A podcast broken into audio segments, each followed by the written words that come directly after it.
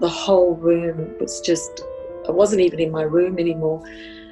There was just magnificent light emanating from this beautiful, beautiful angel.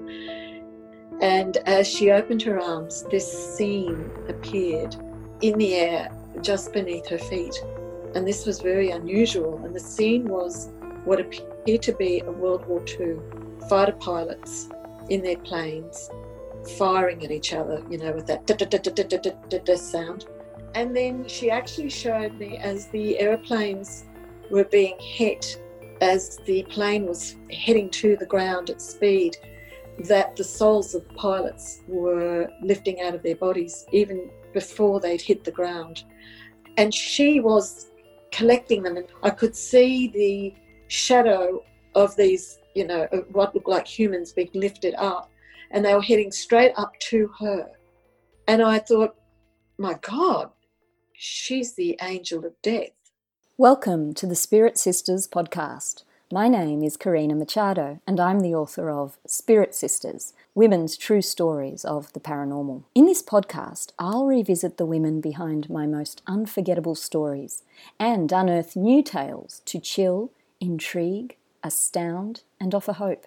You'll hear first hand accounts of ghostly visitors, near death experiences, premonitions, hauntings, and love more powerful than death. Whatever you believe about the afterlife, I invite you to open your minds and hearts as ordinary women reveal their extraordinary encounters.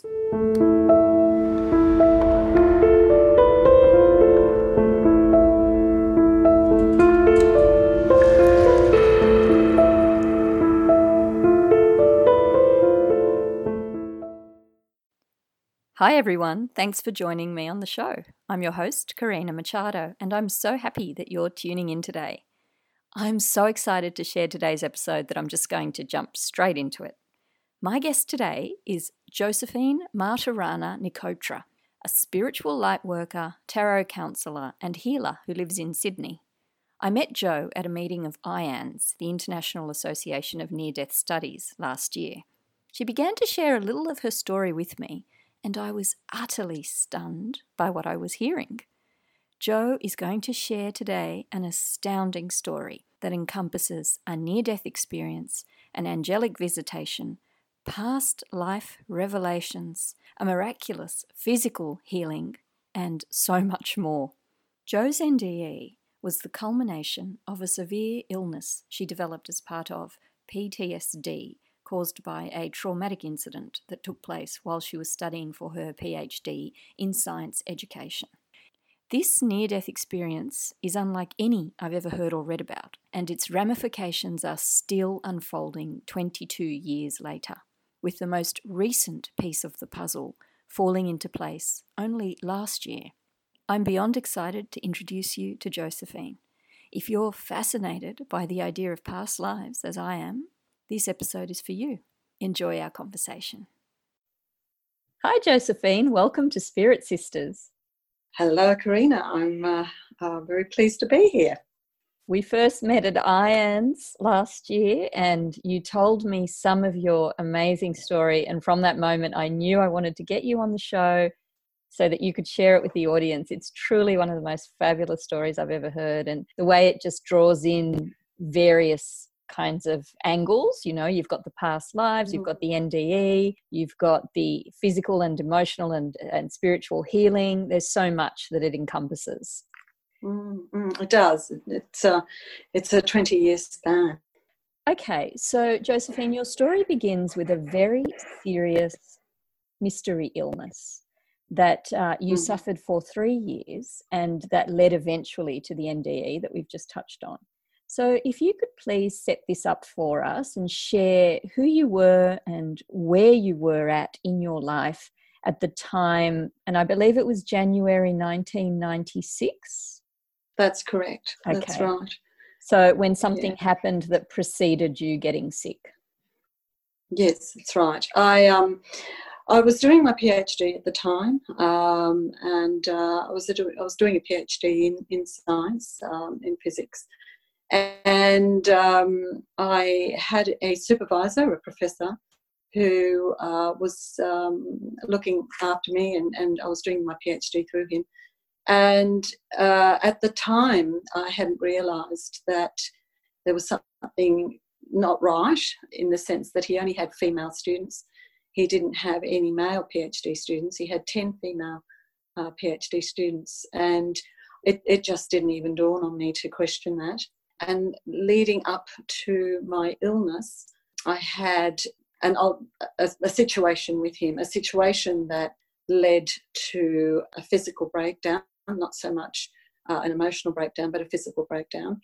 Essentially, at the time, uh, PhD students are very much dependent on their supervisors in terms of, you know, presenting your work for the first time at various conferences and possibly even publishing. And you are very dependent on the supervisor and that person's views.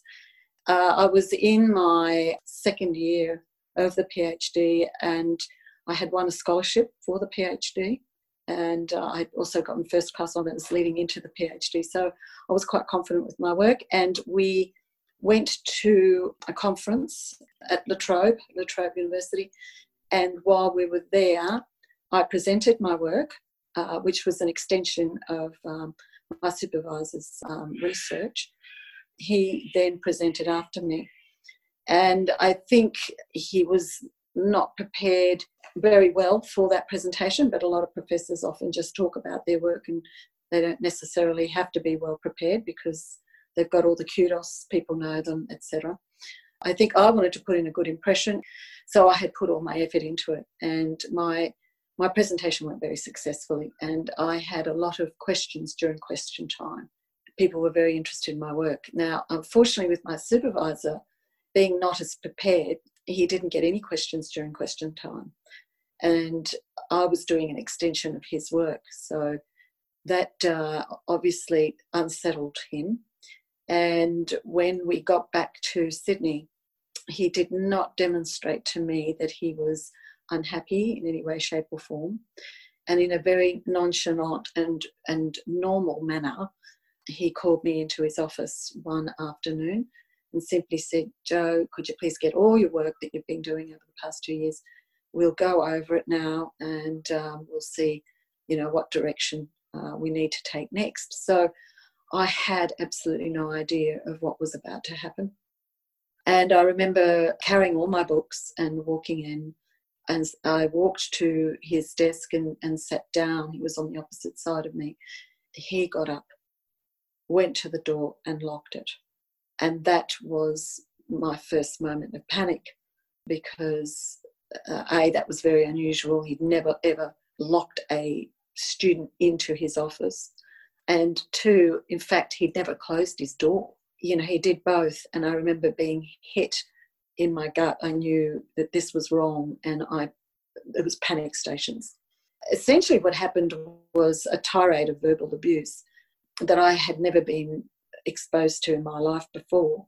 He basically was not happy at all with my presentation, and I knew at the time that I had been very successful because you can always tell how successful you are by the number of questions people ask you. And, and also after the conference, many people came up to me or after that session and wanted to know more. And, and that evening at dinner time, people would come up to me and talk to me about it. So I knew it was successful. So I was going through the trauma at the time, the mental and the emotional trauma of why is this happening? You know, what, what have I done? And not being able to come to terms with, with what he was saying to me. And he was being quite verbally, uh, he was just being awful. And he was threatening me as well at the time with the PhD, I had I had a mortgage at the time. We'd just been married, and we were almost living on the scholarship to pay off the mortgage. And the first thing he said to me was, "I'll be reporting this." I had a, I think it was an ARC grant. I mean, it was so long ago, I can't remember, but it was an Australian research grant that I had, and he was basically saying things like, um, "I'm going to report you, and you're going to lose your scholarship. You will never present again." And as he was speaking like this, I knew that for a person who was doing a PhD to never present again basically meant that I really couldn't get my PhD.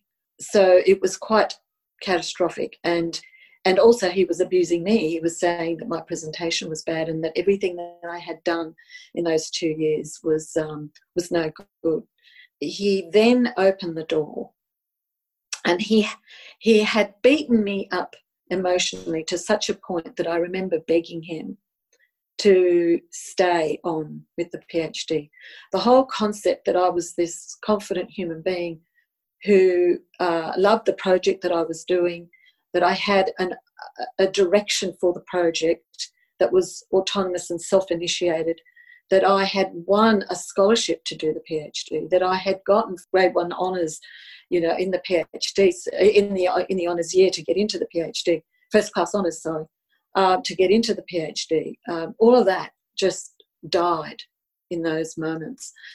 I remember being reduced to a begging sub human being pleading with him to keep the PhD, pleading with him not to report me, pleading with him that, you know, I, I had a mortgage and that we were living on that scholarship.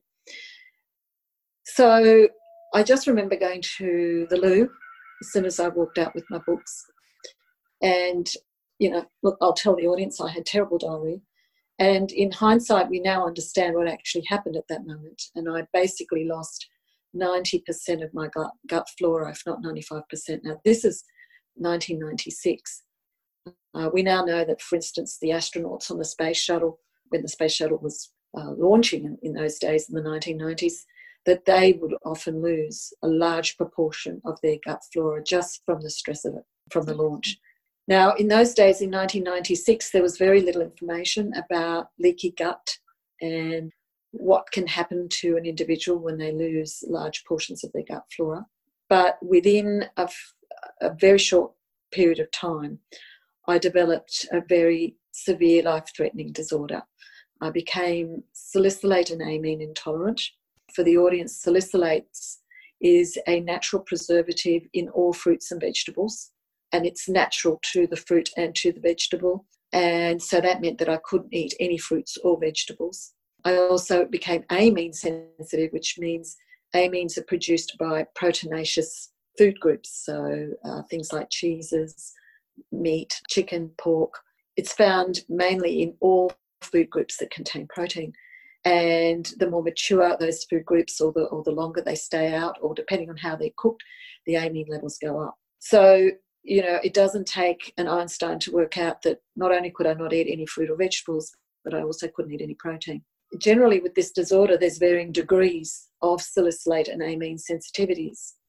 I developed the worst kind in the sense that my tolerance to all food dropped to extreme low levels.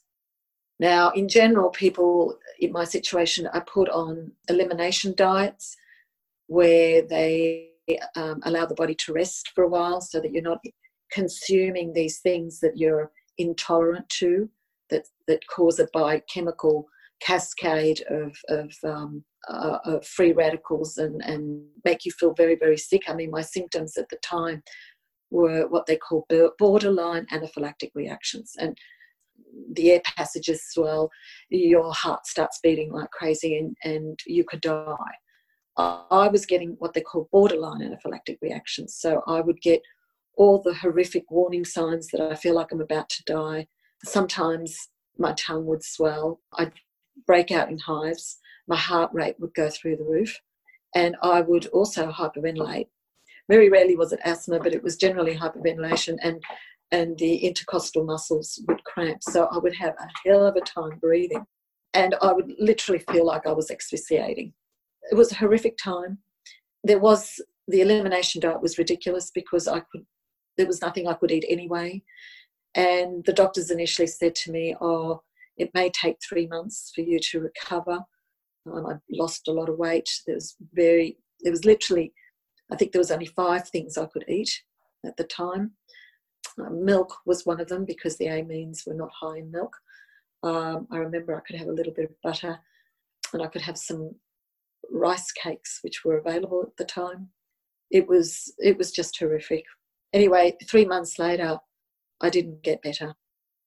In fact, three years later, I was very seriously ill.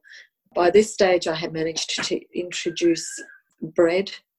I had managed to do that by having a tiny piece every day until I got to the stage where I could eat one slice of bread. And I had introduced, uh, few, I think it was chicken that I could poach um, as a protein source.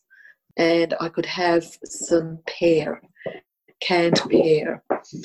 It was really horrible. And many times I came very close to dying. And I would often end up over at um, Hospital. It sounds horrific. Josephine. And, yeah, really. You know, and to yeah. think that these were all foods that you were absolutely fine with prior to this incident, right? So you'd never yes. had a problem. And I believe no. when we had our first chat, you told me that the symptoms developed within 24 hours of the encounter with this man, yes. with the professor. Yes. So that yes, is fascinating. Right. Now I know yeah. that you suffered these awful symptoms for three years, but there was there were some markers, some turning points in between this journey, and one of them that you told me about was about a year after this happened. So we're now in January of '97. You discovered Neale Donald Walsch's book, and that that's right. Yeah. yeah. tell us about yeah. what happened when you found um, conversations with God. What effect this had on on you mm. as you went through this? I knew by 1997 that I was in danger of leaving this planet. I knew that there was no solutions. Um, in those days, there was no such thing as probiotics. Uh, there was only one probiotic that you could get in Australia, and it was called Natrix. And uh, it wasn't working. And people did not have, I mean, we still don't have a very good understanding of this sort of disorder, but we, ha- we do know some a little bit more, a lot more actually than we did back then. But in those days, there was very little. And I knew that my only hope was to really, you know, strengthen my relationship with, with the spirit world and with God. And I remember going into a bookstore, and I don't know why I was going into the bookstore. I just, something said go into the bookstore, and I was just looking at the bookshelves, and there was a, section there on religion and on the esoteric sciences. And I saw this book written by Neale Donald Walsch, Conversations with God, and it was his first book. And I remember opening up the book and reading the first page. And I remember thinking, oh, this is nonsense. I remember you're a scientist. Thinking, yeah, I'm a scientist. That's right. This is this is total nonsense. Mind you, I had been brought up in a Catholic family, and I did have um, what I thought at the time was a strong faith. But by this stage, I was really panicking in my faith because all my prayers, you know, nothing was happening. And and this book just to me was like, oh, here's another book, you know, about uh, faith, and uh, you know, I just it didn't I didn't feel like it related to me. So I put it down and I walked out. And by the time I got home, I just could not get that book out of my head. And this is a book that I had completely dismissed and thought was utter rubbish. It stayed with me for, I can't remember now whether it was three days or a week. I just could not get this thing out of my head, this book out of my head. And I found myself driving back to the, uh, the centre there and, and going to this bookshop and walking in and thinking, oh my God, I hope this book is there because I can't get it out of my mind. And I think I'm going to go crazy if that book is not there. So I went straight to it, and there it was waiting for me. It had not moved, it hadn't budged. So I remember leaving the shopping centre, going back home, and I read that book in 48 hours. And I cried, and it was such a powerful, powerful message, the whole book.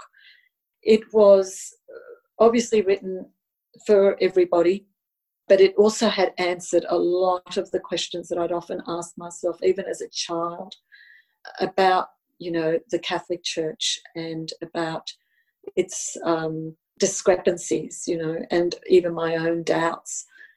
It was a very powerful message um, at a moment in my life when I was very, very down. I remember I, I waited in anticipation for the next book which took another two years to, to be published. And I remember you saying also that as you began to read Walsch's work, another an idea began to dawn on you and it had to do with the importance of the need to forgive and what connection this had with your healing. Could That's you right. share a little That's bit about right. that, please?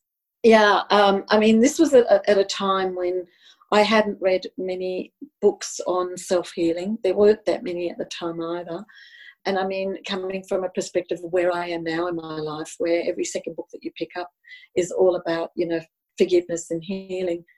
At the time, Neale, presumably channeling um, God, was was talking about the need to understand that everybody has God within them, and that people are a reflection of your own inner demons, so to speak, in the way that they they behave towards you. And I realized very early on that I needed to forgive my supervisor.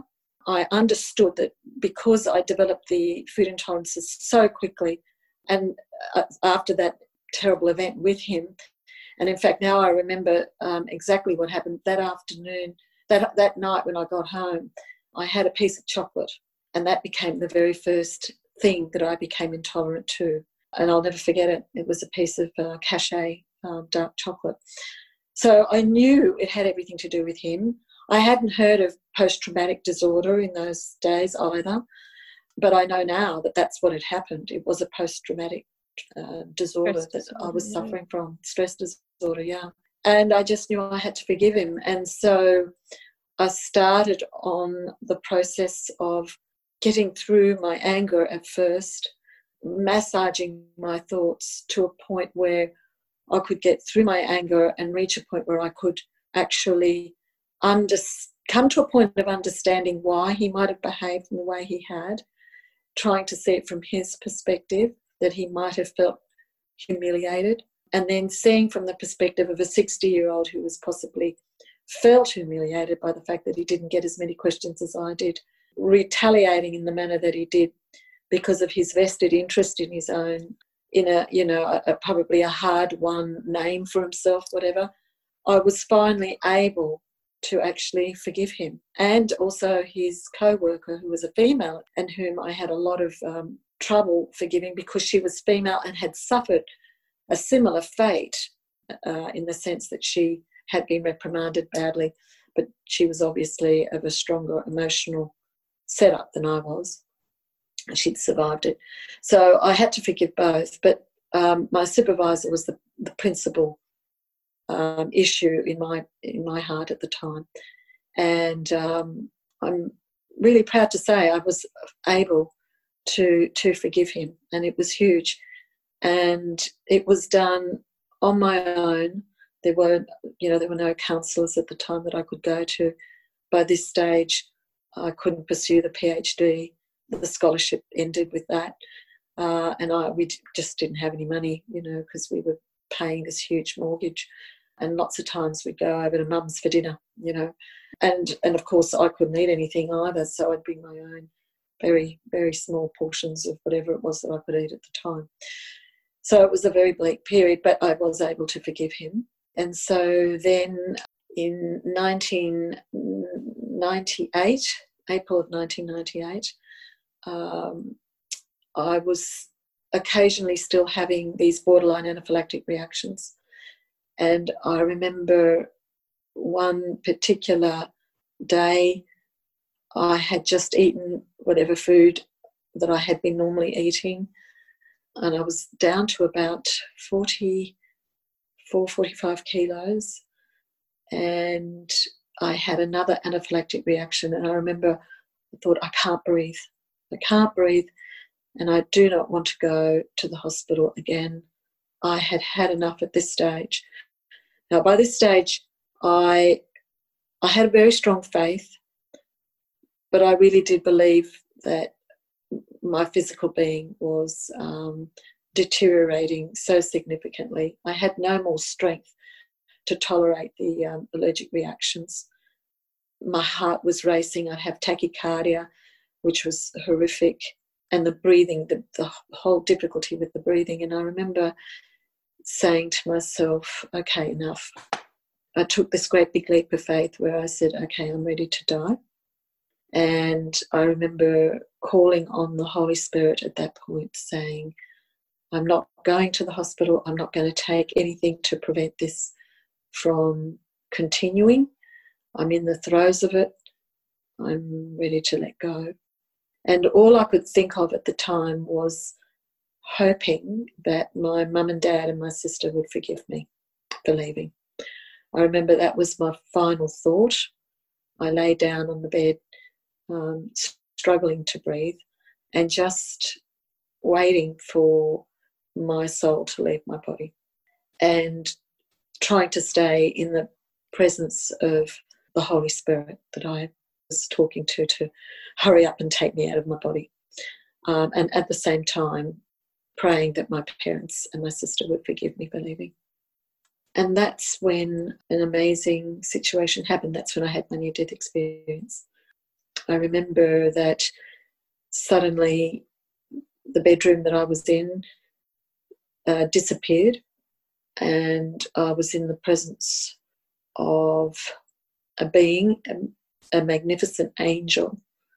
I remember that I wasn't struggling anymore with my breath. I wasn't even breathing actually when I think about it. The whole room was just, I wasn't even in my room anymore. There was just magnificent light emanating from this beautiful, beautiful angel.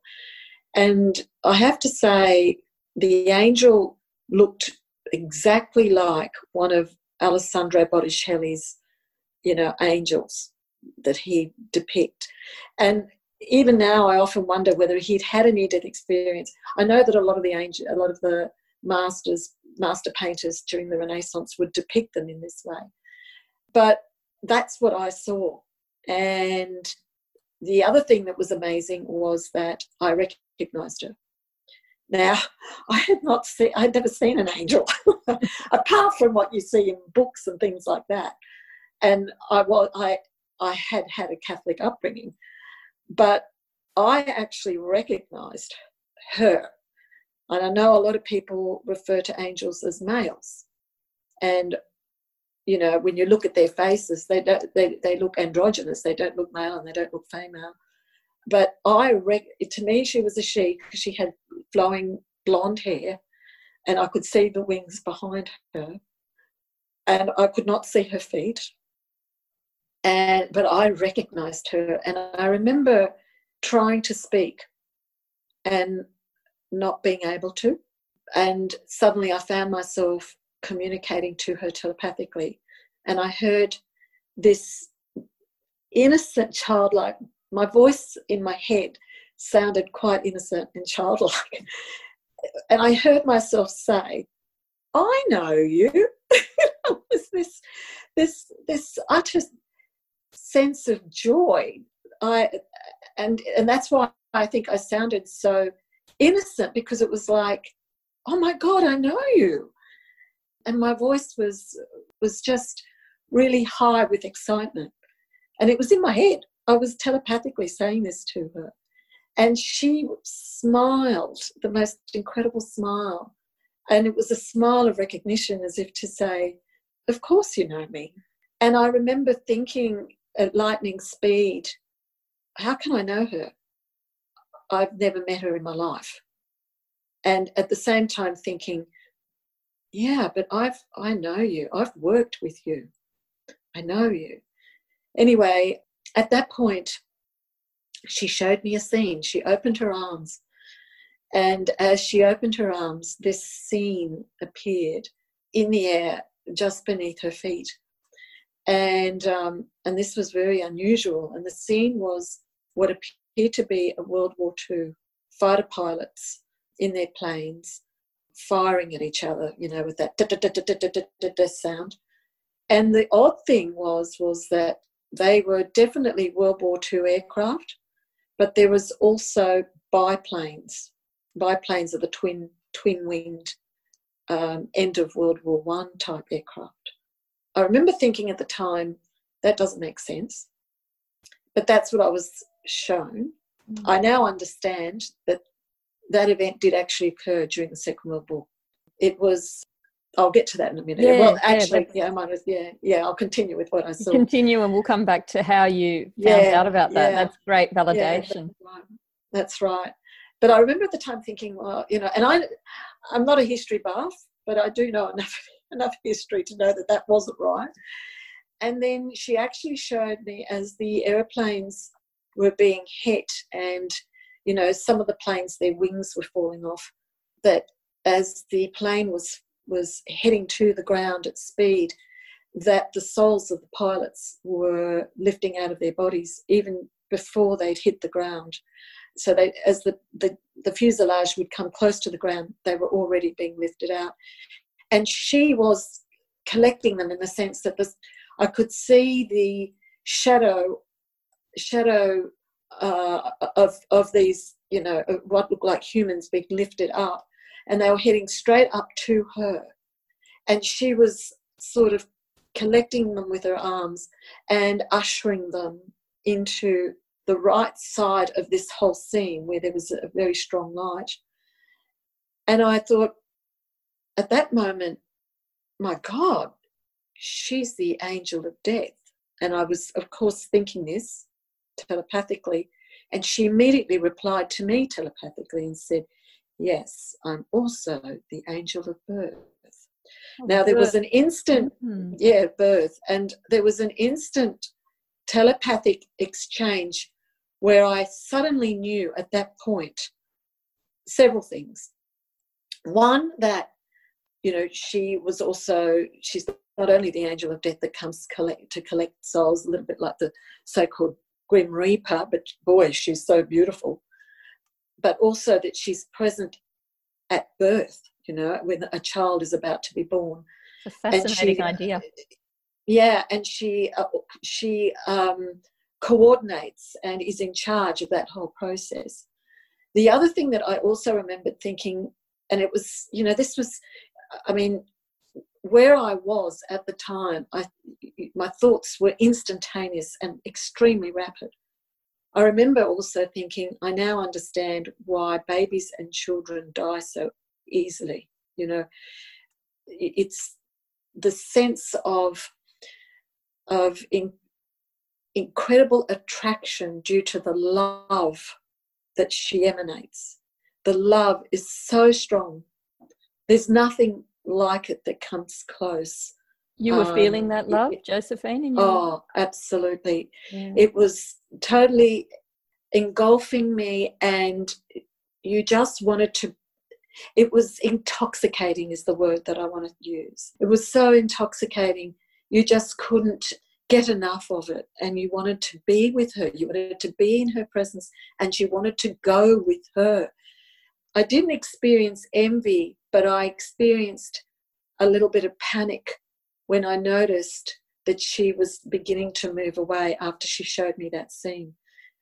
I could fully appreciate and understand why the souls of those pilots were um, willingly going towards her. I remember um, you described them as quivering energy balls, like what you could yeah. see. I remember that, and it's I've, yeah, I've noted it yeah. down because it really stuck with me. That you, it's like you saw their That's souls right. rising out of their yes. bodies. Yeah, and they were quivering. It was like when you see uh, if you're driving on a on a hot sunny summer's day and you can see the road quivering it's that i can't think of the name of that of what that's like called, a shimmer a shimmering it's clothing. like a shimmer yeah and that is exactly what i could see it was this shimmering effect heading up to to her and into the light but she was very very bright and i could almost say that the love emanating from her was equivalent to the degree of light that was emanating from her as well. And mm. it was just so beautiful. You just wanted to be with her. You wanted to go where, with her wherever she was going. And to my surprise at the time, she started to move away. And I I panicked because I thought I felt this terrible sense of of loss of love as she was moving away. It was like, you can't, you can't show, you can't give me this love and now go. It's like, mm-hmm. no, I'm not, just, you know. Josephine, before she went away, did mm. is that mm. when your perspective shifted and you were, you saw yourself in your parents' backyard? Or was that after? That's right. It was just um, okay. So she was moving away. Okay. And I remember as she was going, I said to her, "Okay." I remember she was she wasn't stopping; she was still going, and I knew that I only had precious moments with her left. And I remember saying to her, "Okay, if you must go, you're obviously going back to God." Now, I had never used these particular words before, but I said, My body is falling apart. I cannot serve God in this body. Please ask God to heal me. And I am in shock even now when I say it because whereas now I always talk, you know, in my prayers, uh, my whole raison d'etre is to serve God. I had never used those words in my life back then but I used it in that moment. So there was almost a, a, it was a surprise to me to be even saying that, but that's what I was saying. I cannot serve God. So there was a understanding that that was what my role was to be, to serve God. Now at that moment, I found myself instantly, instantly. It was almost, you know, between heartbeats. It was just so fast. Once again, I'm not aware of the fact that I'm breathing. I'm not breathing, but I'm perfectly feeling perfectly well all the way through this.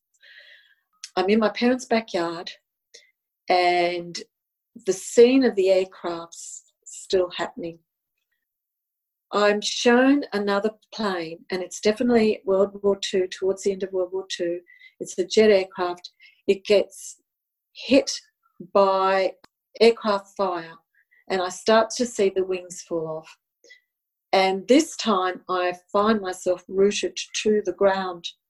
And I could see that this plane was falling and heading straight to me, heading straight for me. And as I could see it heading straight for me, the fuselage was somehow getting smaller and smaller and smaller. And I knew I needed to run, but I couldn't. This thing kept coming and I braced myself for its impact. But by this stage, it was really, really small. It was the size of a thermos flask. And I remember thinking, this is ridiculous. Whatever it is that I'm seeing is just not possible. And it hits me, and it hits me just below the knees. And I remember as it hits me, it then falls to the ground and breaks open. And the impact is so intense and the pain is so great in my legs that I actually fall to my knees.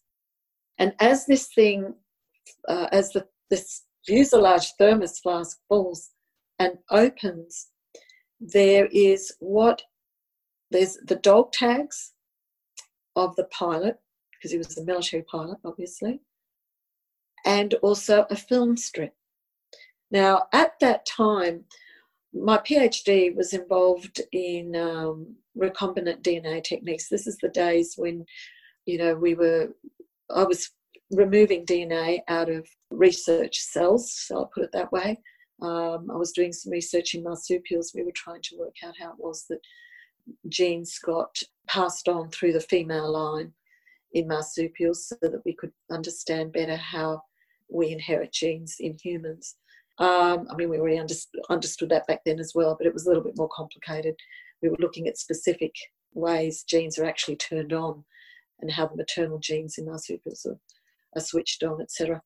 So I remember um, I used to fish DNA out of cells. That was my job, and that was part of my PhD, one of the processes involved in my PhD. When I saw the film strip, I immediately recognized that as this is not just the DNA of this pilot, but it's the life of this pilot. It was his whole life in a film strip. And I remember picking up the dog tags and the film strip and saying to myself, Oh my God, some mother is going to cry.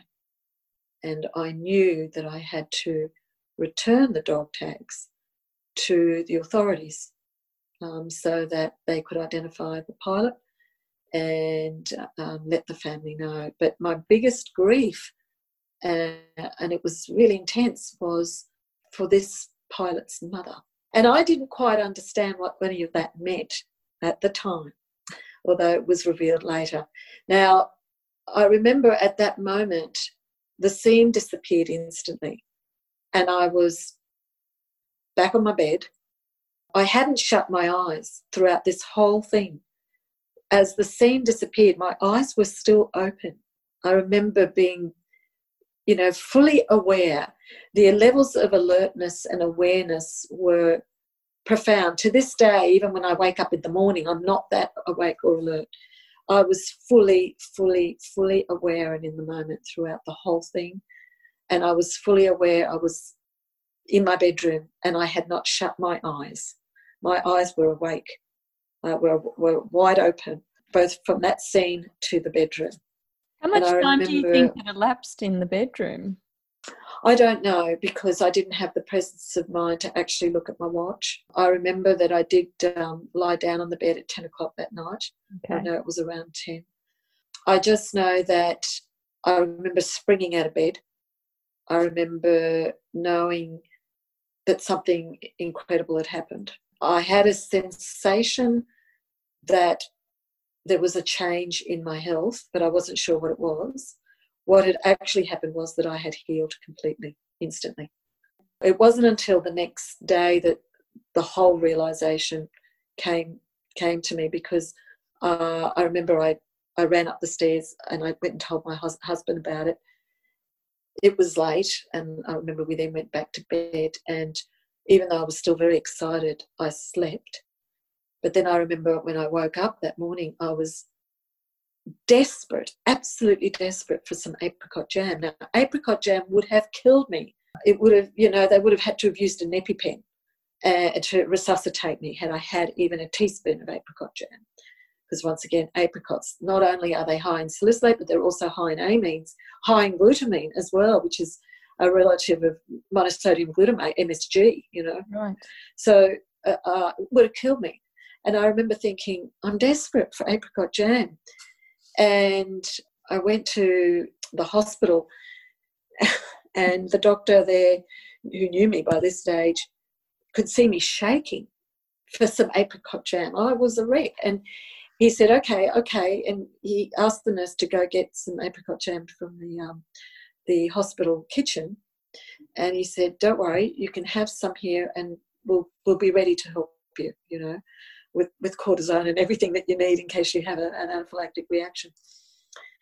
And uh, I remember I had my first teaspoon of apricot jam. It was the sweetest, most delightful thing. Did you tell the doctor about the experience? Oh yes, yes, I did. He was amazing. He was a beautiful doctor. He was uh, from from Syria, and um, and he'd emigrated um, as a child here to Australia. But he had very strong faith, and I remember he looked into my eyes and he said to me, and I hadn't put two and two together at all, I hadn't put any of this together, but he said to me, I think you might be pregnant. And I said to him, No, not possible. I'd had a period. We hadn't made love. Well, we had made love, but making love was really sporadic. I was so, so sick at the time. And I remember that that we'd made love about five or six weeks earlier, just that once in six weeks, my poor husband. Uh, but uh, but I was so fragile and sick. Cool. And um, and then you'd had a period. A heavy period, a mm. very heavy period. And also in those days, because I was so thin, there were some months where I didn't get a period at all. So, but I'd had a heavy, heavy period, and um, and there hadn't been any love making after that. So, you know, I just thought, no, that's absolutely insane. So, anyway, I remember I had my teaspoon of apricot jam. I had no reaction. I was perfectly fine. The doctor looked into my eyes and he said, I want to do a pregnancy test because he said, I believe you're pregnant. And he understood it. I, I don't know how, but he did. When I told him how I picked up the dog tags, that's he told me at the time that's what made him think that I was pregnant. Well, the, the results of the test were that they were positive. And then at the 12 week ultrasound, it, well, actually, my doctor at the time then said he got worried about the fact that so much time had elapsed since my period and we hadn't made love, but I was pregnant. So he said to me, okay, it was, I think, uh, by this stage, seven weeks or eight weeks. And he said, I strongly recommend you go have an ultrasound. So I went and had the ultrasound, and they couldn't even pick up a zygote. They couldn't pick up anything. They said to me, oh, this pregnancy is probably not, is a non viable one, but come back at 12 weeks. And I didn't feel pregnant at all. But by this stage, um, I had begun to put on weight because I could actually start to eat. I was actually, you know, I could eat. And I was very much in that euphoria of, you know, I've had a miracle. I, I actually had a miracle. I remember um, then going back for the 12 week ultrasound, and and yes, I had a you know a, a beautiful little fetus that um, had a heartbeat. But even more amazing was that as the pregnancy went on, I went from strength to strength, except that uh, little Rich was born two weeks preemie, and and it was a difficult birth. But this little boy began to speak very early, and he, I remember he he walked early and he spoke early, and by by 13, 14 months, he was beginning to pick up both Italian and English because I am Italian descent, born in Australia, but uh, Italian parents. By 14, 15 months, he was beginning to do things that really surprised us. I remember he, he, he would have been about 13 months when we took him to a museum over in, um, in Brisbane we walked into this museum and there was a um, steam engine, and it was an, actual steam engine, but not but non-working, of course. And he was in his uh, little stroller pram thing, and he pointed to it and he started saying, "Aqua, aqua, aqua is water." And I remember thinking, "Nah, this can't be possible. He can't. He can't understand that that's a steam engine." you know, that uses water. But I thought he probably thinks everything is water. But no, he was very, very specific. And my husband ended up videotaping this. And then at 18 months, we went to Port Stephens, and there's a military aviation museum there. And this is when the shock really hit me. By this stage, you know, I remember when we walked into the museum, I wasn't thinking about my near death experience. I wasn't thinking anything other than you know, having a wonderful time and, and taking my little boy to see this museum. And to our utter shock and surprise, this little 18 month old who had never, you know, who didn't know anything about First or Second World War, didn't know anything about aeroplanes, starts identifying the aircraft.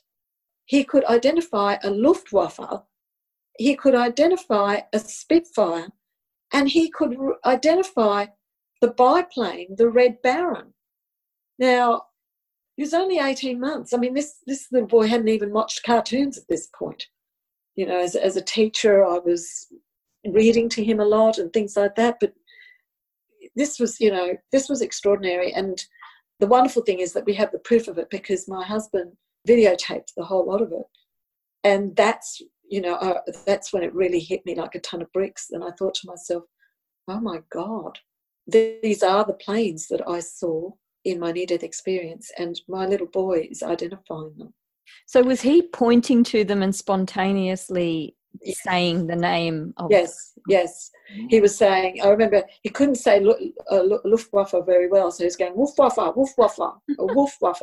And I remember, you know, my husband freaking out as well because it's like this child, this little 18 month old, you know, how can he know these things? How can he know this to be able to identify them?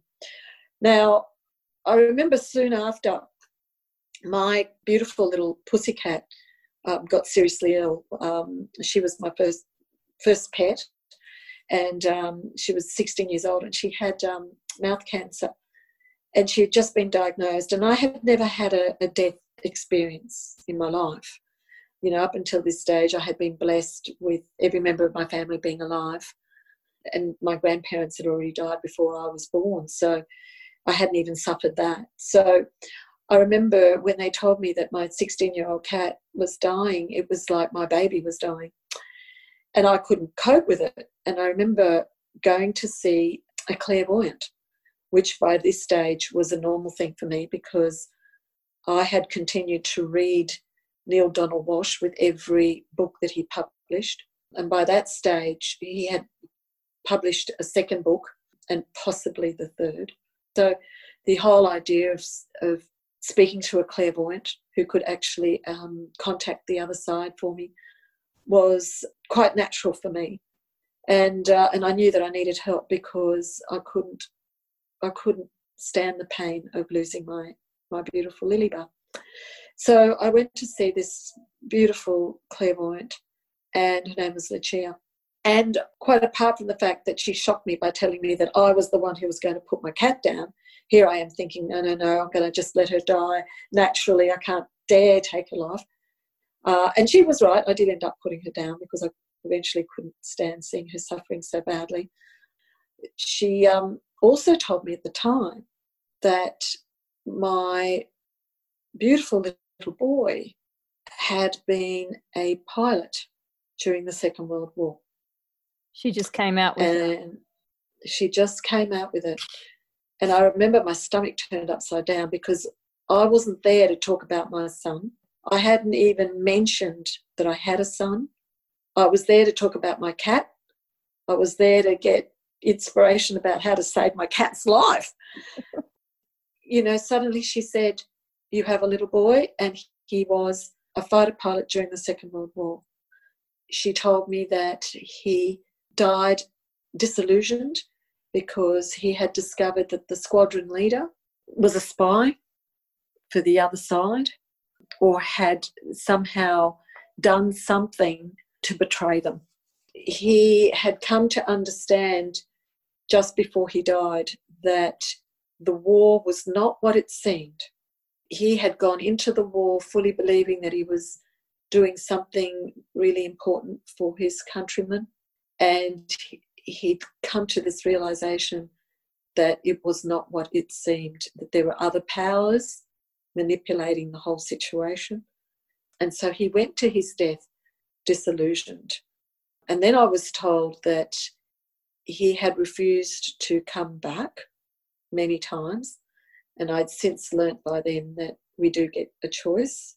You have to come back to continue to evolve, but you know, if you don't want to, you can hang around on the other side for as long as you need to and as long as you want to until you decide to come. And then I was told that um, she told me that he chose to come because he was told that I would be his mother. And what I understood from that was that I had always been, from a very young age, I remember my mother reading me books and showing me books. And I remember one day she showed me a world atlas. I was all of three and she was showing me this world atlas because she was trying to show me because I used to I spoke Italian. Italian was my first language, even though I was born here in Australia. Because mum and dad spoke spoke broken English, you know, although their English uh, improved dramatically um, over time. And dad eventually was doing translations for people and for the banks and for the law courts and whatever. But uh, in, in those early days, mum's English was not that good and she was trying to show me Italy on a map and show, trying to show me Australia. And I remember this atlas had pictures of people from different countries. So there was a Chinaman from China, and um, and there was um, you know an Arab from from Saudi Arabia and whatever.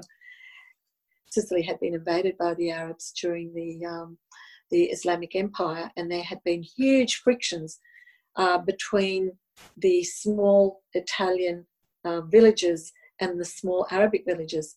And to this day, although it doesn't happen anymore, the it's in Sicilian folklore. And so, you know, mum was telling me about wars. And I was thinking, well, nobody wins in wars. I remember this. You knew that and at age three. Nobody wins. In- I knew that. Yeah. Nobody wins in wars. And I could always see it from the mother's perspective. Anyway, the big shock of it all was that she then said to me, Your son has come back to you. And I realized that this child of mine had died during the Second World War, but that this was a child of mine. So when I felt the intense pain of picking up the dog tags and telling the mother that the mother was going to be told this information that her son had died and that she would cry, I was actually experiencing my own grief. So you were his mother in that life? I was his mother in that lifetime, yeah. So was that in Britain? Was he a British fighter pilot? It was British. It was a British fighter pilot. Now, the thing is that the revelation of the point in time where you had both uh, Second World War oh yes engine engine aircraft with with jets, which was toward and and biplanes, yeah. was only revealed to me last year. We were watching a um, documentary on the shelling of the Bismarck. It was it, it happened just outside of the English Channel. The whole episode talked about um, how the Bismarck was sunk, and it was sunk. There were fighter jets, but they were not. They were flying up to the Bismarck.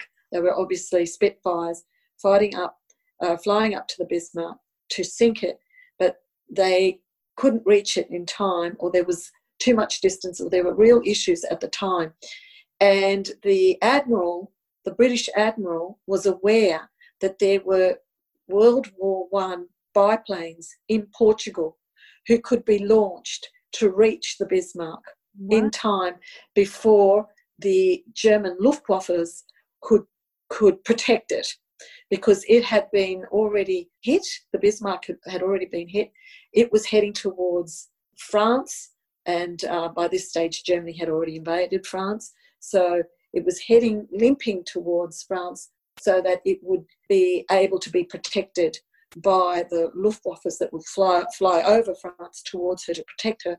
And the British Admiral thought, um, we've got to stop her from reaching French waters. And um, there wasn't enough time to do so by boats, by, by the other, you know, ships that they had out there. And so he launched these World War One aircraft from Portugal, and they flew across before the Bismarck entered. So okay. I remember thinking at the time, you had both the jet aircraft and the biplanes up there at that time. And I thought, wow, that's amazing. I never thought that that could be possible, but that's that's what I saw in my vision, and there it was. So that's actual... extraordinary. You you watching mm. the documentary last year, you had confirmation mm. that the mm. scene that you'd that had unfolded mm. in your NDE had actually taken place. So do you believe yeah. that is the the battle or the operation in which your son in that life lost his life?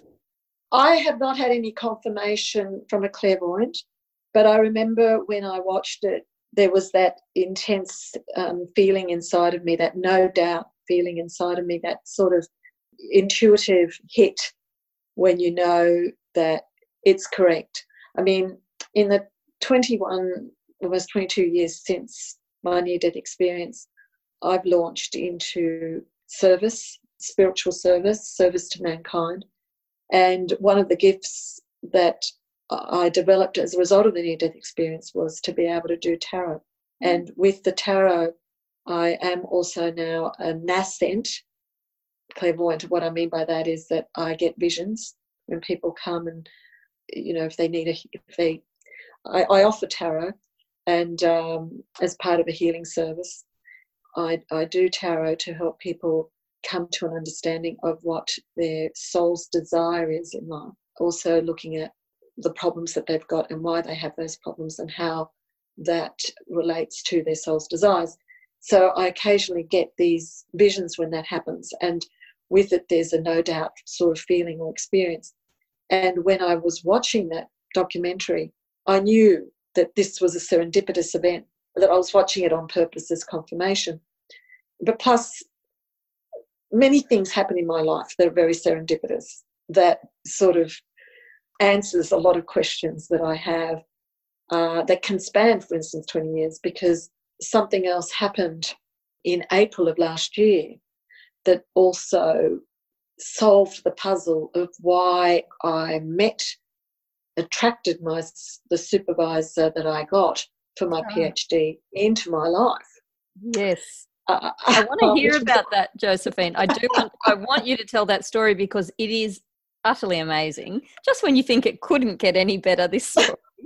but I just want to just unpack a couple of things just before we get there. One is that I don't know if our audience would have picked up one of the most fascinating aspects of your experience when you were transported you know in the spirit to your parents backyard and you saw this this the mm. fuselage coming towards you in, in, the size of a thermos flask and then the mm. the role of film that emerged mm. that you mm. linked back to your DNA you understood your DNA mm. research sorry mm. this was also now tell me if i'm wrong but the the film strip that emerged had scenes of the pilot's life on it right is that right that's correct that's correct and yeah. in its physicality it's that swirling motion it also yes. resembled the dna itself is yes. that correct that's correct. I find that That's amazing. Absolutely correct.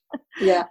I mean, I don't find that so amazing now we're beginning to understand, physics is beginning to understand that the way the DNA works, there's many uh, physicists, uh, quantum physicists especially, are beginning to develop very deep understandings of how the DNA works, and that in actual fact, our memories are carried in mm. DNA. There's things called ancestral memories. There's a lot of energy in DNA not so much in the field of biology, but definitely in the field of physics.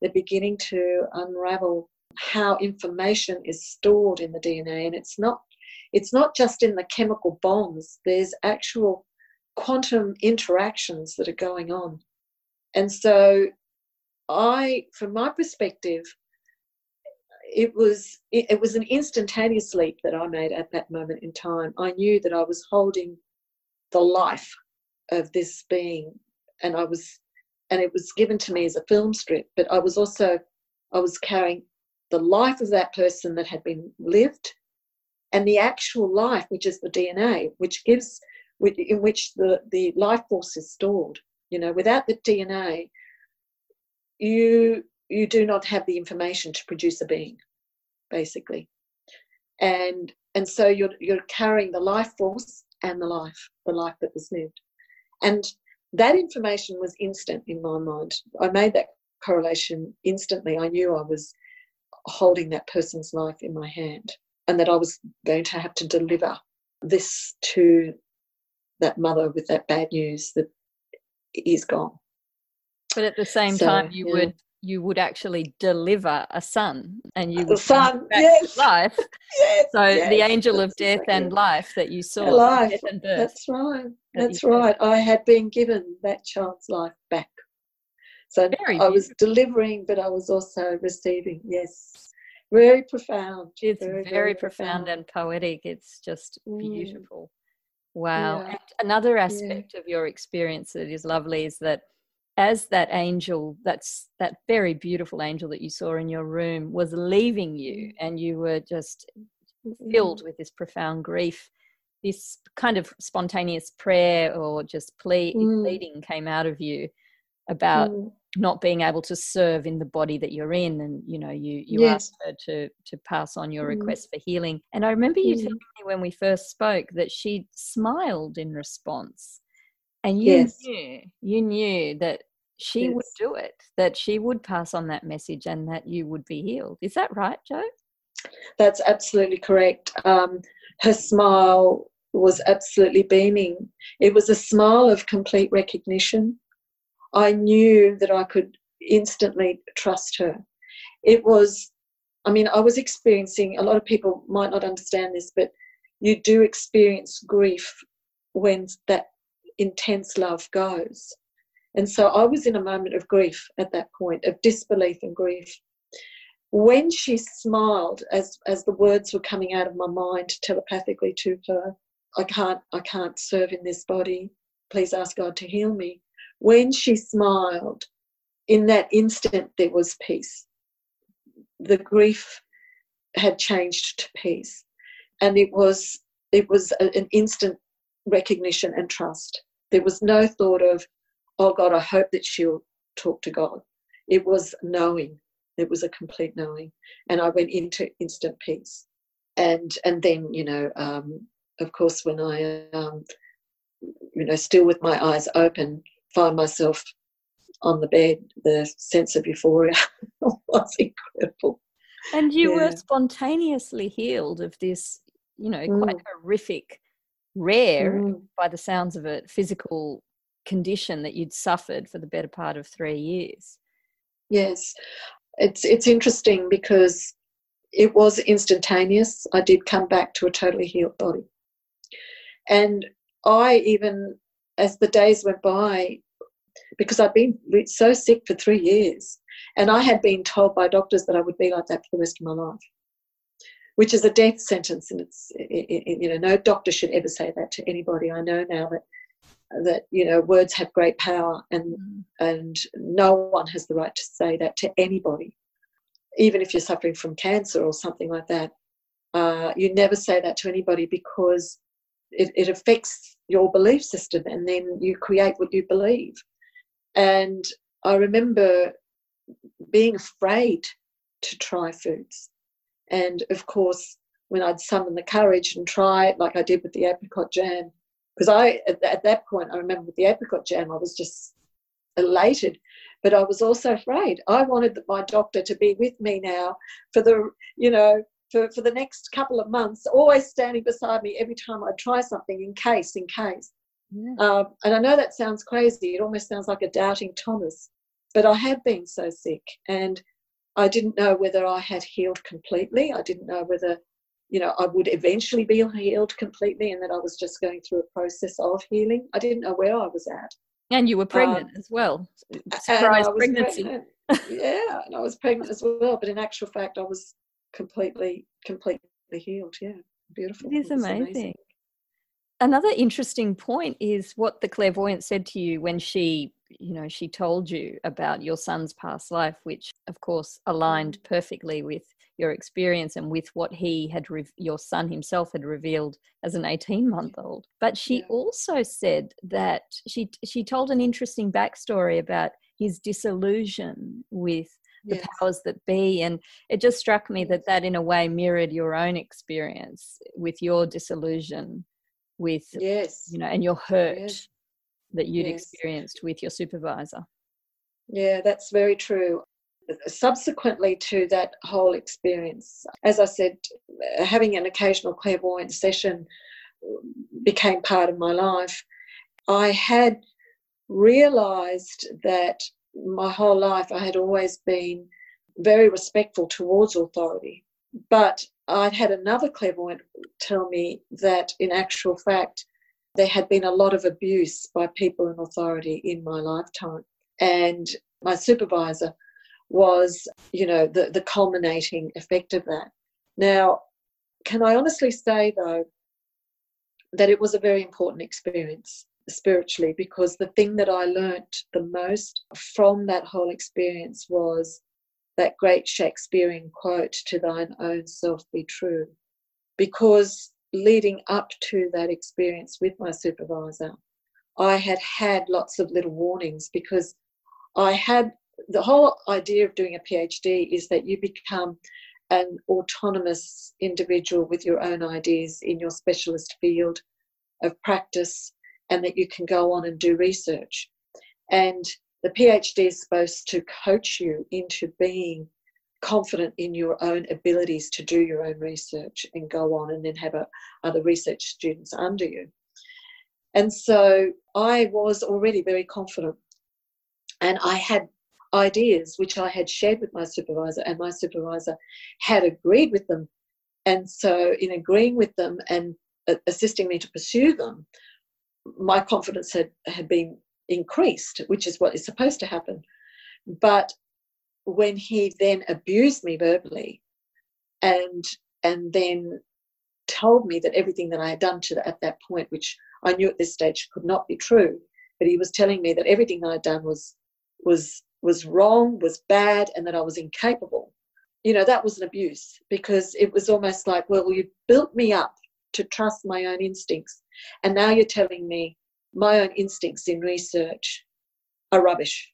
And where does that leave me? You know, after all these years of study, uh, if I can't go on and be a researcher and be an academic, well, where does that leave me? You mm. know. So it was a um, complete um, crumbling of everything that you'd you'd worked for, totally, believed. Totally, yeah. yeah. And he was a person in authority that I looked up to. So um, the thing is, though, that I had had all these little niggling doubts in my mind that not so much that my ideas weren't worthy of exploration, but doubts about whether he wanted me to explore them because there was the potential that it would en- encroach on some of his work and actually end up being research that would yield more information than the field, the area that he was in. I see what you're saying. I mean, it's quite political. It was yeah. quite political, and I didn't want to you know, step on the on my supervisor's shoes, so to speak, uh, because I also had a vested interest in getting my my PhD. Once I had my PhD, I could then go on and do what I wanted to do, but I also had to work within his his field and within his ego, so to speak. So it was it was difficult, but uh, at that point, I I had such a good relationship with him in terms of a work relationship. You know, they a supervisor is someone you need to be able to trust, and he had completely destroyed that trust, yeah. but he'd also destroyed trust in myself. Mm. And this was the, the worst part of it. And I learned an invaluable lesson uh, that I should always be true to myself. This is why now I spend, you know, my life um, in service and people that come to me who are distressed, my main aim is to find out why they're distressed because generally if they're emotionally distressed or physically distressed it's because they've denied a truth within themselves wow that's really uh, powerful say that again please Joe. well and this and this tends to happen to people post 40 um, mm. onwards uh, and the reason why i want to say that is because that's when it that's when the soul the soul starts to really work through the, the, the, physical body by the age of 50. And it says in Conversations with God by Neale Donald Walsch, I think in book three or four, he says, You're not really an adult. God, God does not consider you an adult until you're 50, because that's when you've had life experience. And this is when your soul really starts to want to uh, work with you, express itself through you, generally for the benefit of humanity. And it could be in the arts, it could be in whatever field that you specialize in. People post 40 is when they start to either have major health issues in their lives or major emotional issues in their lives. Everyone before 40 can still have them as well. Um, but generally, I find post 40, when they're sitting down in front of me and they're telling me their, their, their trauma, physical or emotional, it's always because they have not followed their inner truth their inner truth is their soul's expression. But a lot of times people don't know that. Sometimes their inner truth is buried, buried under layers of all sorts of life experiences that they've attracted to themselves. Sometimes they feel that they have to be responsible for everyone, so they're not listening to their own inner self. There's all sorts of issues and reasons why we don't listen to our inner truth. But the inner truth uh, if it's not heard, will eventually lead to some sort of trauma, be it mental, emotional, or physical. Some sort of breakdown. Yeah, like yeah, it's a breakdown because if the soul can't express itself, if it can't be given the avenue through the personality to express what it's come here to experience, okay, then it will notify the person, the personality, by causing a little itch, so to speak, a tickle. And that could be an emotional feeling. You know, some people will call that depression. That could be mental anguish, or it could be a physical illness. And it's designed to grab your attention. Often, if you're not terribly spiritually inclined, the first thing you'll do is you'll go to a doctor to get help. And sometimes that will sort itself out. And if it doesn't, uh, if it does, it might come, you know, you'll then get something else, and then you'll get something else. Or it might get worse. But invariably, people come to me when everything else has failed, and uh, or they're just finding that whatever avenues they're looking for to help solve their problems is not working for them. And often, you know, when they tell me their worries and their problems, I get overwhelmed as well. And I sometimes even go into fear and think, oh my God, how can I help this person? And and the only bit of information that reassures me is that I know in my prayers I always ask God, please don't send me any more than I can actually handle. And you know better than I do what I can handle. And so if they walk into my little office, I know, and they come with their problems, I know that I must be able to handle it, otherwise, they wouldn't have walked in in the first place. And the wonderful thing is that a lot of my clients then say things like, Oh, I was just driving past and I saw your sign and I just had to come in. And I don't really know why, but I had, I had to come in. And then they'll sit down and uh, you know, I'll make them a cup of tea and then we'll start talking. And, you know, invariably we then both come to an understanding of why they're here. You know? and and then, you know, once I go with the tarot, it all just falls into place despite my own fears. It's just all there and and people invariably end up coming away. Uh, they never leave. They never leave uh, without a solution or a direction in their lives. So you've gone from being a scientist, academic, all the way through to now doing this completely, what sounds like completely different work in the healing yes, right. field. So, yes. what is that sign that's hanging outside your door that people read? What does it say? it's just it's well i mean I, I, just call it joe's harmony healing okay. Um, and it just has a little sign that says spiritual counselor tarot reader and healer that's okay. all and is that does that take up all your time these days joe this work of yours serving it did just prior to covid yeah, um, yeah. i lost my little clinic my little room uh, at the back of a beautiful second-hand bookshop in hornsby uh, called the Book Plate. It's it's like Hogwarts. It really is. You walk into the secondhand bookshop, and it's really beautiful. It's the energy there is just just absolutely beautiful. And I've got this beautiful little room at the back, but now I, I do things through um, Skype, not so much through Zoom, but through Skype and phone calls. And yeah, I can't wait to get back. It's still not open yet, but yeah.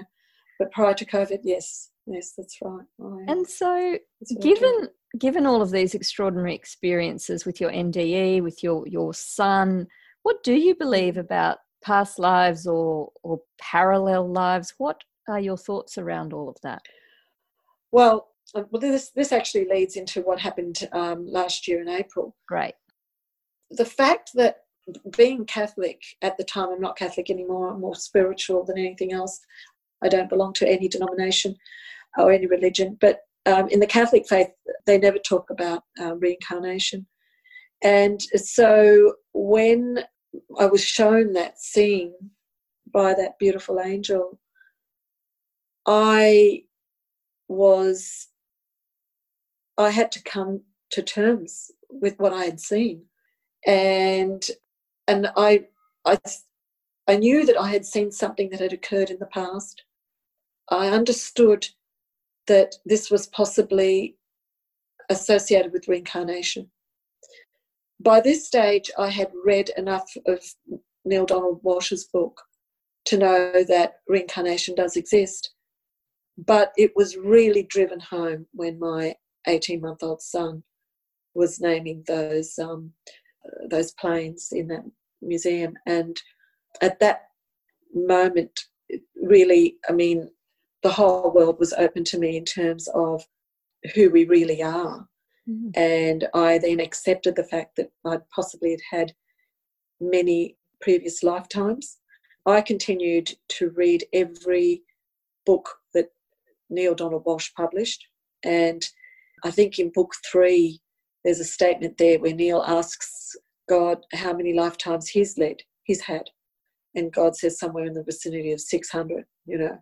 So I understand it now that it is part of our lives, and I, I, it, it doesn't surprise me. And I know that we come into this world filled with opportunities to deal with things from past lives that were not possibly dealt with to our personal satisfaction. Mm. Because having understood anything from the uh, Conversations with God books, we are totally in control of our own evolution. And we are our own judges. There is no such thing as final judgment day. There is, it's our own judgment of mm. ourselves. Uh, God does not judge. As part of this whole thing, uh, in April of last year, I had an amazing experience. I, um, which relates to what happened um, 22 years ago with uh, my near-death experience. I had not asked or even imagined to ask the question of why I had attracted my supervisor in my life and why I had had such an issue with authority in terms of these traumatic events with a person that I trusted. It had never dawned on me to even ask the question. And then um, last year, my, my sister is currently suffering from the same disorder that um, I suffered back then. She started to suffer this disorder as a result of the death of my father, who she was very close to. And uh, she's very, very ill at the moment. And last year, she had a major crisis and ended up in hospital.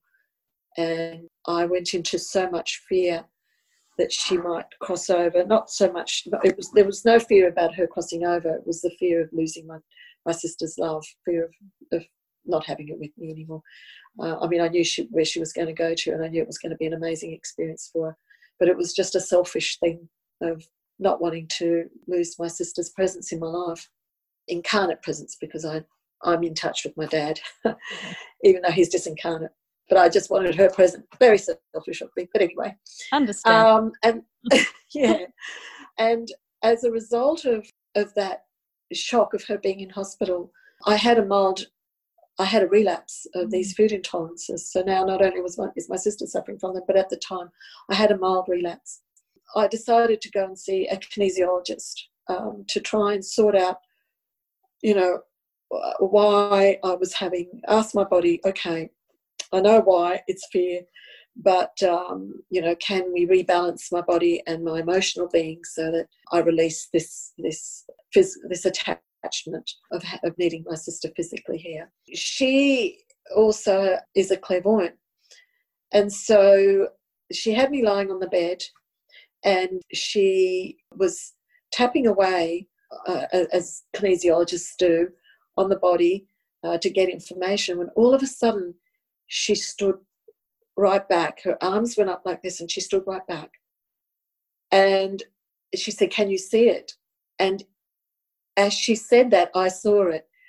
And what I saw was a scene of a very pretty 16 year old girl in and this is quite funny because she said to me, Where are you? Can you see where you are? Because I said, Yes, I can see myself. And she said, Can you see where you are? And just like when I had the near death experience and I couldn't speak, but I could speak telepathically, even though I was lying on the bed, I found it really difficult to speak. I could say it with my mind, but I couldn't say it out loud. But the, the kinesiologist was standing next to me and she was saying, where are you? And I remember saying, London. And I was going, and I was saying, no, it's not London. It's England. No, no. And then I said, north of New York. I could see it. It's north of New York. And of course, it's the New England region. New England. Right? New England. And she said, You're right. And I said, Yeah, north of New York. And, and then at that instant, I was shown this vision I felt it more than I, I understood it more than I saw aspects of it and I understood it. I was spared the horror of it. And what I was shown was the supervisor that had verbally abused me 21, 22 years ago was actually my tutor in a previous lifetime. The period was the 18 40s. I could see that very clearly. I knew the time. It was 1840 in the New England area, uh, area of the States. And uh, I immediately recognized that the tutor who was teaching me at that time, I was from a middle class, a well to do upper middle class family. I had been betrothed to a beautiful young man that I was in love with. We were two weeks away from getting married. My family had employed a tutor to educate me, and he had been teaching me for two years, and he had fallen in love with me. And he couldn't stand the idea that I was going to marry my betrothed. And he raped and murdered me. Now, I saw the whole thing, but I was spared the actual physical sensation. But I recognized one of the sensations. Part of the borderline anaphylactic reaction that I would get was a choking sensation in the throat. And it would be quite horrific. And then the problems with the breathing, and I would get the two together with the tachycardia. When he was choking me, I could I immediately knew how it felt. It was the choking sensation that I would feel with the anaphylactic reactions. Now I I died, but I didn't go across. I realized that I was actually a ghost. So in the and, experience that you were witnessing, you, yes. you were seeing yourself as a ghost. Yes, I saw everything and I saw myself get out of my body, stand up, and I was a ghost. And I also refused to leave. I was still a ghost right up until April of uh, uh, of, of last year on that bed, uh, on that on that bed with the kinesiologist next to me. I knew that I had been a ghost all that time in that uh, over there. And the kinesiologist, I remember hearing the kinesiologist's voice as I was seeing the scene in front of me. And she was saying, What are you doing now? And I was saying to her, I can't leave. I'm a ghost. I knew I was a ghost, but I can't leave. And the kinesiologist said to me, Why can't you leave? And I said to her, I could see it plainly, that I felt that I couldn't leave my betrothal because he would be in terrible grief and pain, and that I needed to be with him. I needed to look after him. As I was saying that to the kinesiologist, I realized that here I was in 2019. And I immediately said to her, He's gone now. It's 2019. You can go. And I know I was I was telling this to myself. This this this 16 year old myself wow. who I recognized as myself, but she was a different personality. I recognized her. She was me, but she was expressing a different part of me as another personality. But that she had echoes of me in her. I knew that. The whole, her heart was my heart. The heart that I have now is the heart that she had. I recognized her heart straight away. I recognized it was me. And I just said to her, You can leave now. And she nodded in agreement and she disappeared. I saw her disappear she got fainter and fainter and fainter and she disappeared. And then there was just silence and peace. And my kinesiologist then said to me, um, Has she gone?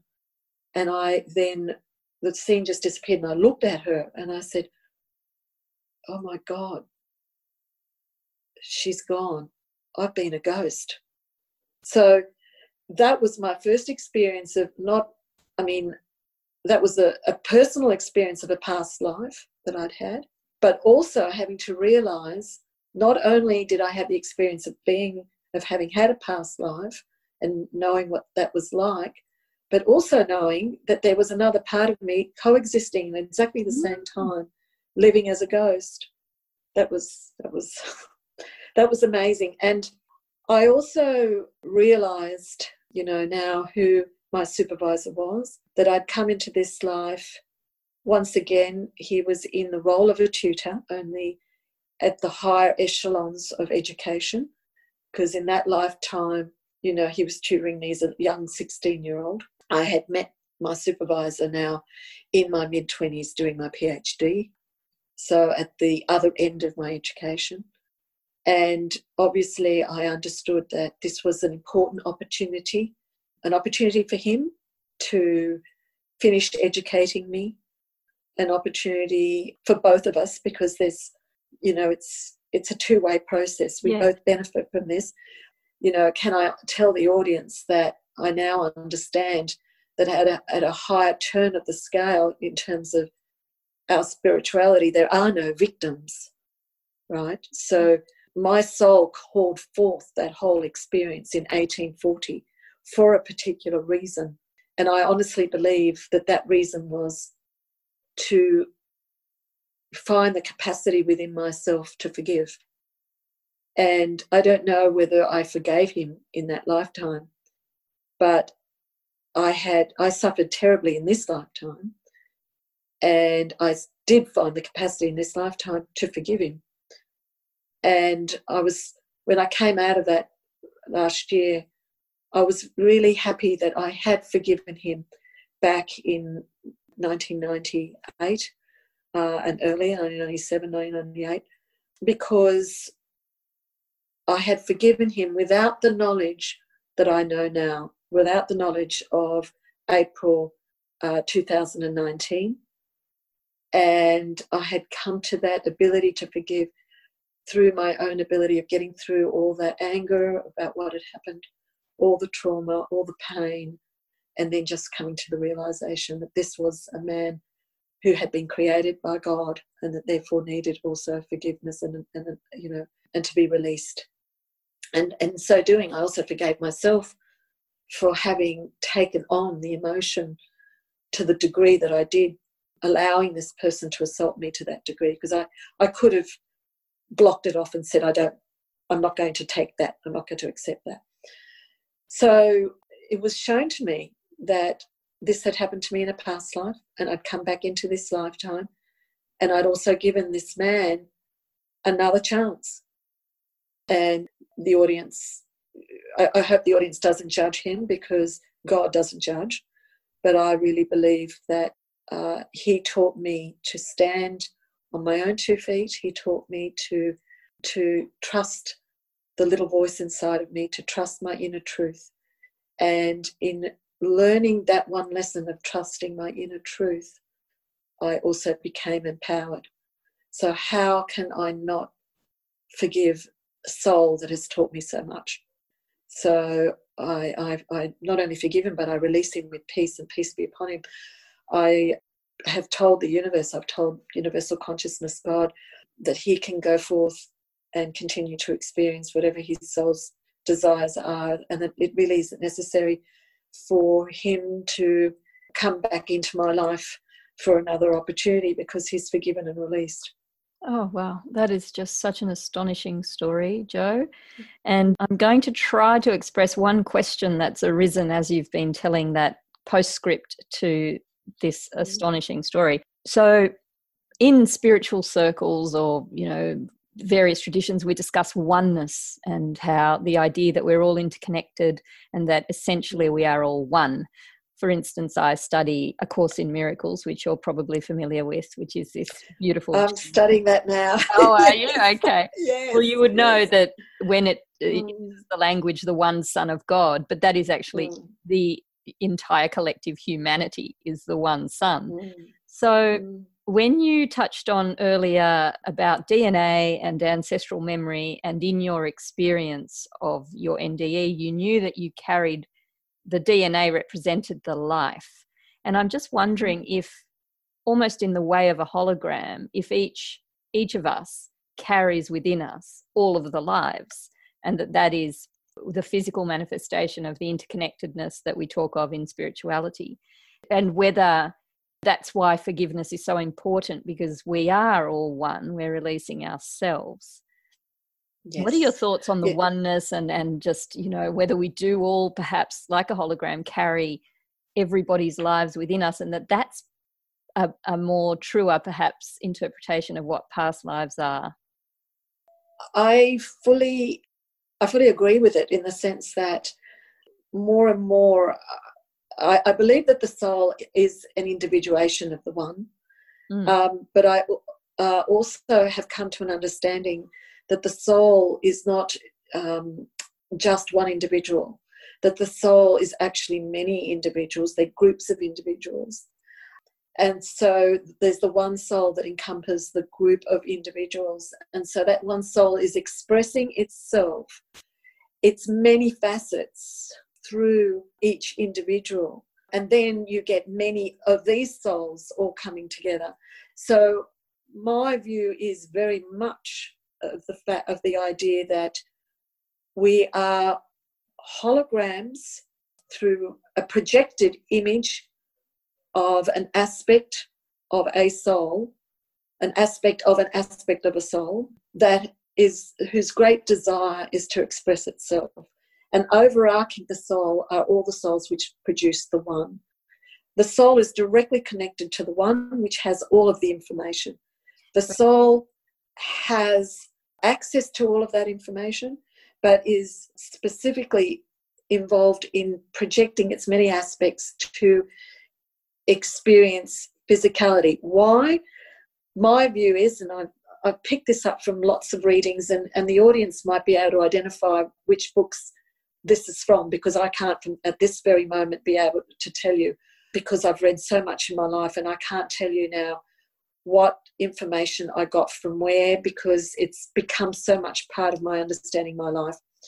But and this is probably from conversations with God. Uh, I'm actually receiving a message right now that it's probably from um, Happier Than God, but it's the concept that God is everything, and God has created everything.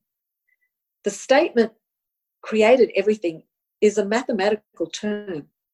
It says infinity. It says boundless.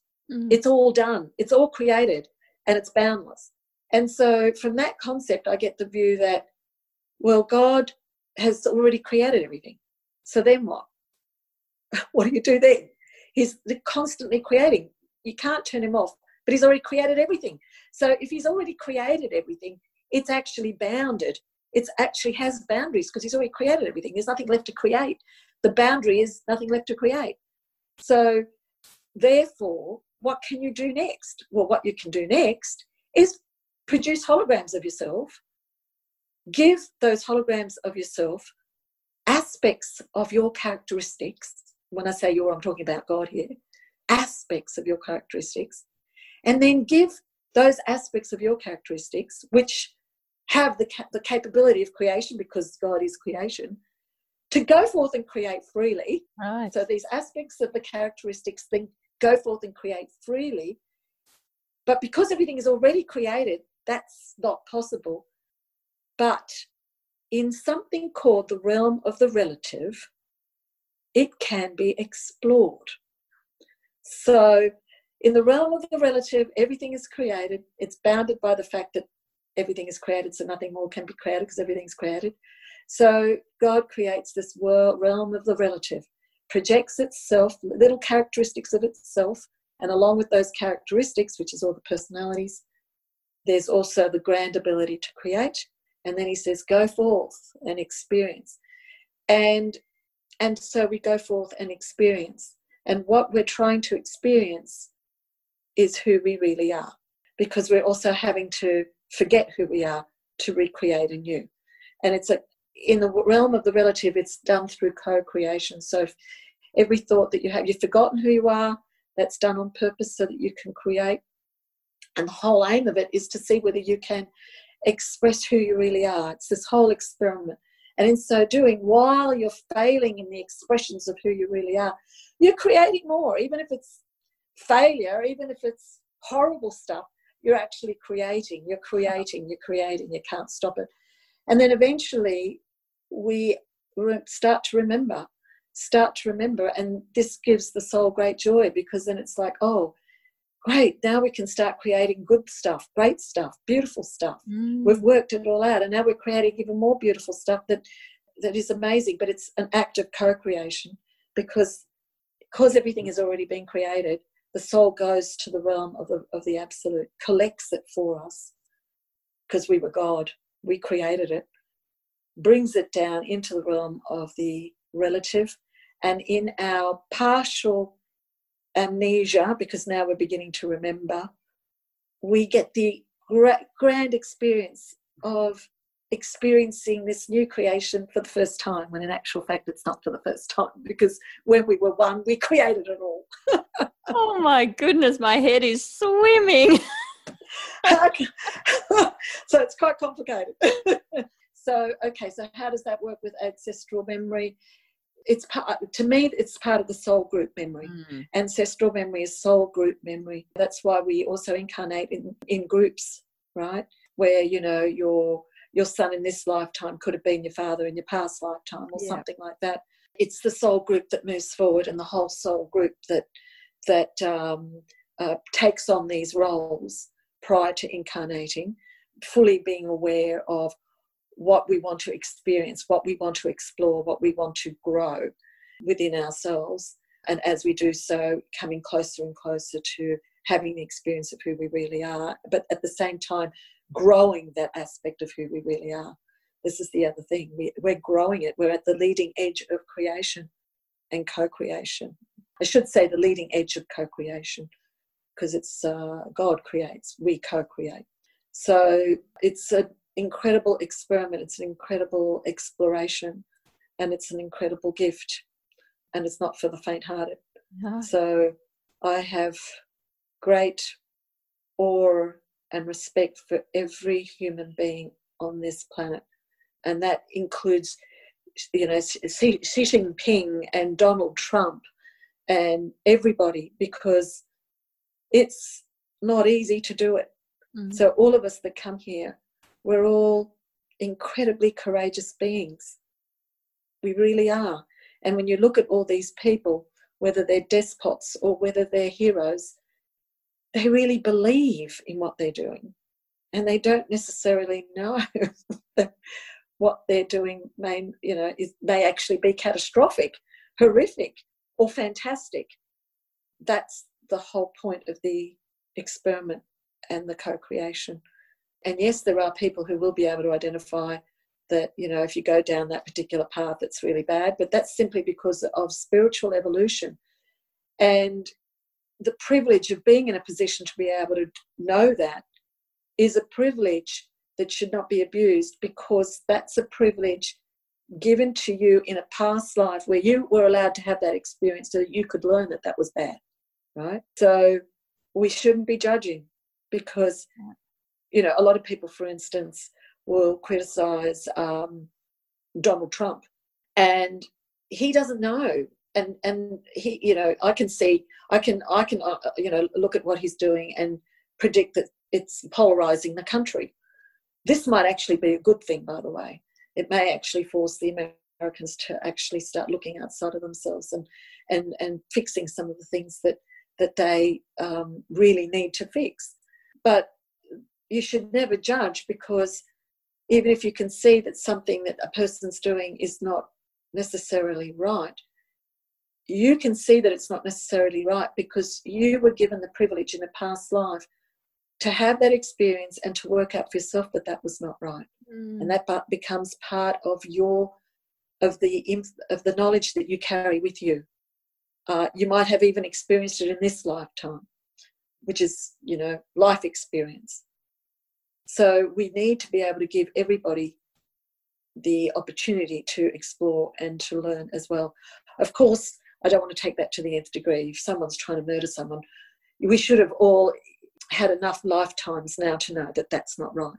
But I think this is why we shouldn't judge. We should never judge because we should always be mindful that people are evolving and need to be given the freedom to evolve. You can make suggestions you can suggest that you know a particular path might have a particular outcome you have to be true to yourself when a person is being true to themselves you must never judge that wow we've mm. certainly gone on quite a deep dive today joe and it's i could oh, no. talk to you for hours and hours how mm. can our listeners get in touch with you if they'd like to to book a healing or Oh well, um, yeah, uh, that would be that would be lovely. I have, I can give you my, uh, I can give you my business number. People can um, need my glasses. People can contact me on Harmony Healing. So it's Jo's Harmony Healing. That's right, Joe's Harmony Healing, and in Sydney. In Sydney, correct. And and I, I mean, as I said, I can do Skype calls. I do long distance calls. I have um, clients overseas that contact okay. me. Uh, people can contact me by SMS if they like and leave a, a message or voicemail, but I do prefer SMSs generally. Okay. So, uh, or they can just call me directly on uh, 0490 215 549. So that's 0490 215 549. That is fantastic. And I think, yeah, I, I'm sure that our audience will be happy to have that option open to them.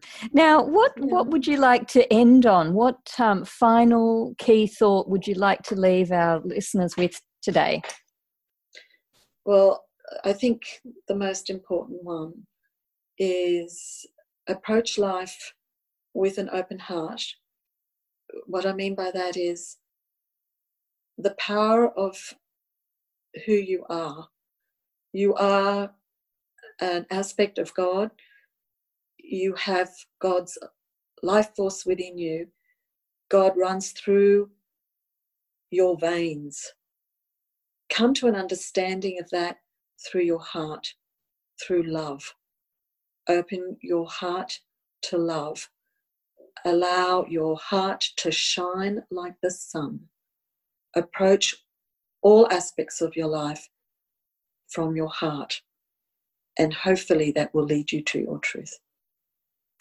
Thank you so very much for joining us on Spirit Sisters today, Joe, and sharing your absolutely amazing story with us. Thank you so, so much.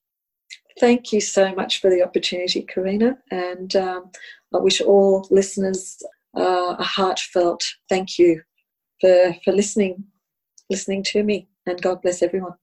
Thank you. Thank you, Karina.